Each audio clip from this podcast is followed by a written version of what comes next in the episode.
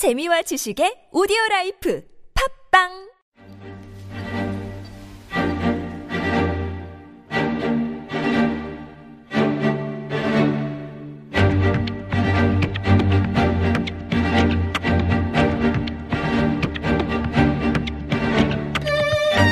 뽀얀거탑에서 진행된 의료상담만을 정리해 선보이는 뽀얀거탑 의료상담입니다.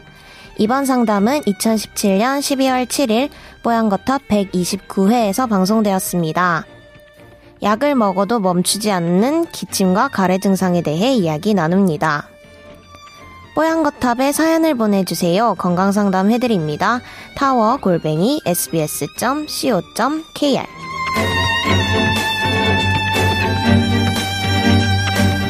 이분은 뽀얀 거탑을 열심히 듣고 복습까지 하는 애청자입니다. 라고 자기소개해 주신 분입니다. 아, 아나콘다도 듣고 있다고 하셨는데요. 아나콘다. 어, 우리 중에 한 사람이 예, 그 아나콘다라는 팟캐스트 방송에서도 예, 열심히 활동하고 있는 것으로 알고 있는데요. 예, 감사합니다. 아나콘다. 예. SBS 아나운서들이 만드는 그 팟캐스트 방송이 있습니다. 뭐, 궁금하시면 한번 뭐 검색해서 찾아와 주시면, 뭐, 이 중에 한 사람이 또 고맙게 생각할 것 같고요. 자, 이분은 따님이 다섯 살 된 그 아이인데, 가래 기침이 이어진다고 하네요. 소아과에서 주는 약을 먹어도 사, 잠깐 약간 호전될 뿐 그 증상이 가라앉지를 않는다고 하십니다. 소아과 선생님은 어, 4일치 약을 매번 주시면서 이번만 먹고 오지 마시라 이렇게 얘기를 했는데 그렇게 4일치 먹고 심해져서 다시 또 병원 가고 괜찮아졌다 4일치 다 먹으면 또 악화가 돼서 병원 가고 4일치 약 받아오고 또 악화되고 이런 악순환이 반복이 되고 있다고 하네요. 숨소리는 이상이 없다고 하시지만 아이 부모로서는 걱정이 되지 않을 수 없습니다. 약을 끊으면 밤에 가래가 많아져서 자다가 기침 후 가래가 섞인 토를 하는 경우도 있다고 하십니다. 어, 네블라이저 효과가 어떤지 또 한방요법은 없는지도 궁금합니다. 이렇게 사연을 마무리해 주셨습니다. 이게 비염에 가래 기침이 있는 거잖아요. 그죠? 어, 근데 뭐 천식은 아닌 것 같고요. 그죠? 네. 천식이라고 하는 거는 이제 기관지가 좁아지는 걸 얘기하는 거고 비염은 이제 뭐 후두 우리 비강부터 그 우리 호흡기까지 이제 전, 전막에 이제 염증이 생겨서 나오는 증상이에요. 근데 어 물론 천식 있는 사람들이 호흡기에 우리 점막에도 염증이 있, 있을 수가 있겠죠. 네. 그러면 이제 좁아져서 이제 색색거리는 소리가 나는 거거든요. 좁아지는 게 심해 심하냐 안 심하냐를 좀 봐야 되는데 아직 천식은 없는 것 같, 같고요. 어 근데 이제 자꾸 가래와 염증이 발생되는 것에 대해서 걱정을 하시는 것 같아요. 예, 그래서 우선은 뭐 본인 내부적인 문제도 있을 것 같고요. 그다음에 환경적인 문제도 한번 보셔야 될 것 같아요. 사는 데가 공기가 좋은지도 좀 보시고. 아, 네. 환경적인 문제. 저도 요즘에 공기가 안 좋으면 아 이게 가래가 끼고 이런 것들을 좀 느끼거든요. 네. 그러니까 이게 어, 환경적인 부분도 좀 보셔야 될 것 같고 한방요법은 네블라이저는 기관지 확장제입니다. 아, 해서 기관지가 좁아지는 거 확장을 시켜가지고 숨이 좀 잘 들어갈 수 있게끔 하고 염증을 억제하는 거거든요. 네뷸라이저에 혹시 스테로이드 계통 약이 음, 쓰이나요? 아닙니다. 다른 겁니다. 아, 예. 그래요? 그래서 그거는 뭐 여러 번 해도 상, 상관없고요. 네. 그다음에 뭐 한방요법을 얘기하셨는데 한방요법은 사실은 똑같습니다. 훈증요법이라고 해서 그걸 끓여가지고 이렇게 나오는 연기를 마시는 그게 수증기요? 예, 수증기. 그런 한방요법들이 있어요. 아니면 뭐 치료를 하는데 뭐 가장 많이 쓰는 치료 약제는 우리 팥뿌리 있잖아요. 아, 그걸 네. 한의학적으로는 총백이라고 해요. 총백. 음. 이 총백이라는 것은 원래 파가 이렇게 방향성 있잖아요. 파 냄새 확 나잖아요. 네. 그런 것들로 해가지고 그런 것들을 발산시킨다고 얘기를 해서 그런 방향성이 있는 것들을 끓여서 마시기도 합니다. 어. 예, 그래서 훈증요법에 쓰기도 하고 약재로 넣어서 끓여 먹기도 하고 뭐 그런 것들로 감기를 감기 같은 호흡기 질환을 치료하긴 합니다. 예, 그래서 뭐 훈증요법에는 어, 환자 상태에 따라서 약재를 여러 개 섞어서 쓰기도 해요. 한의원에서는요. 어, 근데 그거는 어, 제가 볼 때는 항염증이 항염증에 관련된 약재를 쓰면 좋을 것 같고요. 총백도 좋습니다. 네. 이 아버지가 보낸 모양인데요. 그 다섯 살 난 딸아이가 밤에 코가 막혀서 잠도 제대로 못 자고 그리고 기침하다가 깨서 토까지 하는 모습을 보면 걱정이 될 수밖에 없을 것 같거든요. 근데 소아과 병원에 갔더니 나아질 거라고 얘기를 하지만 계속해서 악화되고 또 악화되고 이렇게 병원을 전전하게 되는 이 상황도 답답하신 모양이에요. 어떻게 뭐 신 교수님 방법이 좀 없을까요? 사실 지금 요즘에 환절기여가지고요. 감기 환자들이 엄청 많습니다. 음. 특히 다섯 살이면은 아마 어린이집이나 유치원을 다니면서 아이들끼리 이런 바이러스나 이런 감염원을 아. 교환할 가능성이 매우 높거든요. 맞아요. 그래서 그런 것들이 반복적으로 노출이 되고 또 좋아졌다가 또 심해졌다가 음. 한참 그럴 시즌인 거죠. 그래서 보면은 비염이 있다고 했어요. 알레르기 비염을 말씀하시는 것 같은데 이런 비염의 증상은 사실 콧물이나 재채기, 코막힘, 코 가려움증 이런 것들이 대표적인 증상이거든요. 네. 근데 지금 다섯 딸, 딸 아이가 기침이랑 가래까지 있었고 걱정이 되시는 거잖아요. 그래서 제가 좀 찾아봤는데 알레르기 비염에 대한 진료 가이드라인이 2015년에 나온 게 있습니다. 네. 대한 천식 알레르기 학회에서 나온 건데요. 보통 이런 비염이 있는 아이들이 감기 또는 천식이 발생할 가능성이 높기는 해요. 그래서 그거에 대해서 치료법을 봤을 때 감기에 걸렸을 때는 사실 대증적 치료를 추가한다고 되어 있어요. 그거는 즉 기침을 하면 기침을 삭히는 약이나 음. 뭐 가래가 있으면 가래를 삭히는 약이나 그런 것들을 추가할 수는 있는데 네. 특별히 다른 뭔가 뾰족 한 수는 없는 거죠, 사실. 감기는 감기니까. 그리고 천식이 발생할 가능성이 높긴 하지만 지금 봤을 때는 숨소리가 괜찮아서 천식은 아닌 것 같고 네. 만약에 하지만 반복적으로는 호흡기 질환이 있다면은 뭔가 폐기능 검사나 다른 비특이적인 뭐 기관지 유발 검사 이런 것들을 해서 천식을 명확하게 진단할 수 있겠죠.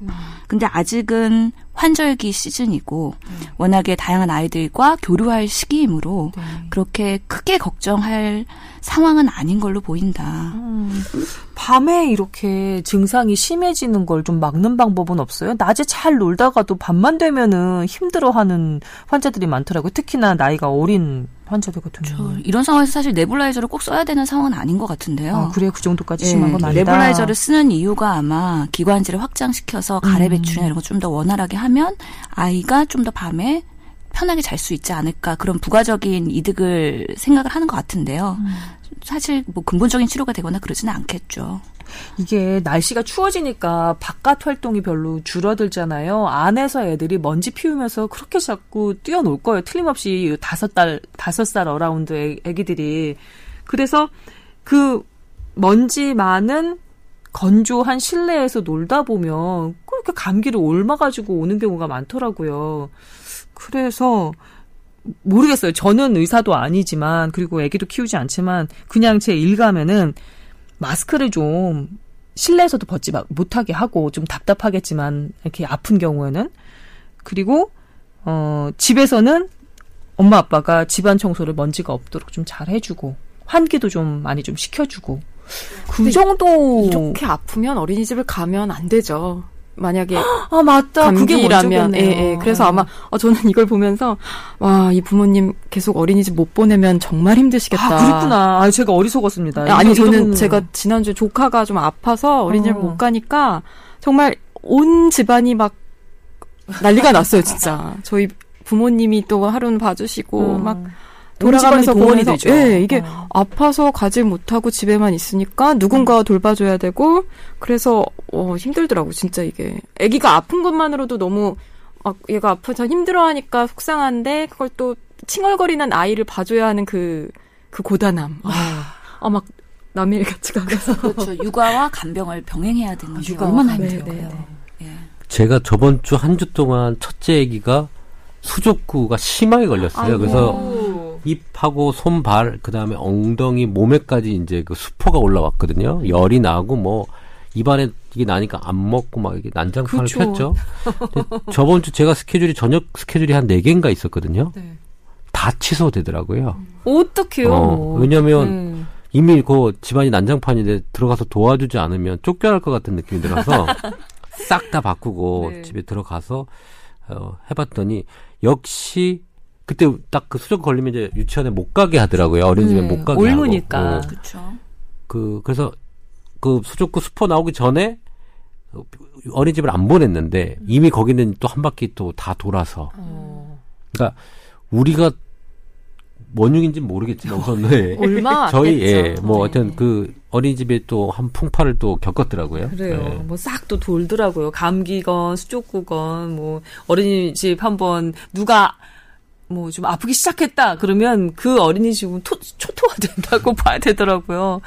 근데 아이고. 이게 시기가 있는 것 같아요. 그래서 저희 둘째도 보면은 호흡기가 약하기도 하고 면역력이 약해서 어 태어나서 돌 되기 전에도 입원을 반복했거든요. 아이고. 예, 그래서 고생을 많이 했죠. 한 세네 번 입원했어요. 네. 열도 나고 이러니까. 근데 이 사연 주신 분 같은 경우에 소아과를 계속 다니셨다는데 이런 예. 경우에 뭔가 이비인후과를 가는 게 도움이 되나요? 어린이들 같은 경우 이렇게 비염이고 그러면 한번 다른 곳을 가서 어, 이비인후과 가면 장점이 내시경을 볼 수 있다는 거죠. 후두 내시경이나 그런 것들. 그래서 조금 조금 다른 처치를 할 수 있긴 하지만 저 같은 경우는 그냥 한 곳을 꾸준히 갔고요. 저희 애기도 이렇게 반복적으로 너무 자주 오니까 혹시 천식이 아닌지 좀 천식약을 먹어보자고 할 정도로 저희도 되게 힘들었거든요. 근데 어느 정도 시기가 지나니까 이게 소아들은 알러직 마취라고 하잖아요. 그래서 비염, 천식, 아토피 이런 것들이 순서대로 나타나다가 지나가는 어느 시기가 있을 수 있으므로 그 학년기 그러니까 학교 들어가기 전에 아이들의 나이에선 조금 겪을 수 있는 거고 상대적으로 조금 취약할 수 있는 우리 아이구나 생각해서 어, 이 상황이 힘드시겠지만 맞아요. 조금 더 어, 인내를 갖고 견디는 게 중요할 것 같고요. 그 알러직 말취라고 하셨는데요. 그 행진 맞잖아요. 예. 계속 연이어서 꼬리 물듯이 그렇죠. 계속해서 뭐 비염 왔다가 뭐 천식 왔다가 뭐 알러지성 뭐 결막염도 왔다가 막 이런 식으로 아토피도 왔다가 아토피도 왔다가 예. 이렇게 행진하는 거. 그, 그 애가 저였어요. 근데 이런 경우 애가 예민해지잖아요. 짜증도 많이 나고. 그런데 간병하는 엄마가 스트레스를 너무 심하게 받아서 나중에는 애기 간병하다가 본인도 감기 걸리고 본인도 그렇게 되지 않나요? 네. 엄마까지 아파가, 아프게 되더라고요. 예. 그래서 제가 지금 당부드리고 싶은 건 우리 사연 주신 분 그 부부도 건강 관리 힘써 달라는 거. 비타민 C도 좀 많이 드시고 물도 좀 많이 드시고 예. 그 아프면 요런 안 되니까. 그 알러지 마취가 있는 그런 좀 복잡한 환자들이 있거든요. 음. 성인 포함한 아기.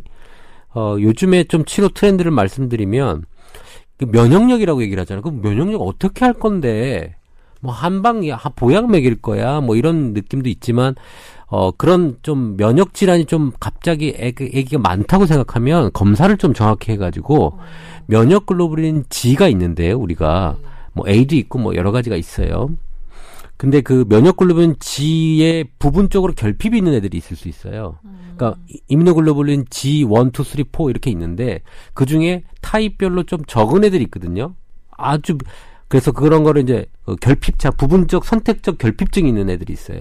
그런 경우는 어떻게 해주면 되나요? 어, 그 면역 글로불린 이걸 추가를 해줘서 정상 범위를 올려놓는 거죠. 뭘 먹이면 되는 거예요? 아니, 주사로. 약을 예, 아, 주사로. 주사로. 아. 그러니까 그런 애들이 가끔 있기 때문에 저번에 저도 경험했는데 뭔가 너무 이상한 거예요. 그래서 검사를 한번 해봤더니 떨어져 있어요. 그래서 그거 올리는 그거 치료도 하면서 한약도 같이 먹이면서 해- 한 6개월 정도 해가지고 많이 좋아졌죠. 그러니까 만약에 한약만 치료했으면 또 안 됐을 수도 있었을 것 같다는 생각은 좀 들, 드는 케이스가 있어요. 그래서 요즘에는 면역력이라는 거를 조금 의료 의학 쪽에서도 그렇게 보고 이거를 커버하는 그런 것들도 생겼다. 많이 난- 비싸요? 그 처치가 검사하고 그 주사 맞는 게 면역. 조금 비싸죠. 아. 그래도 네.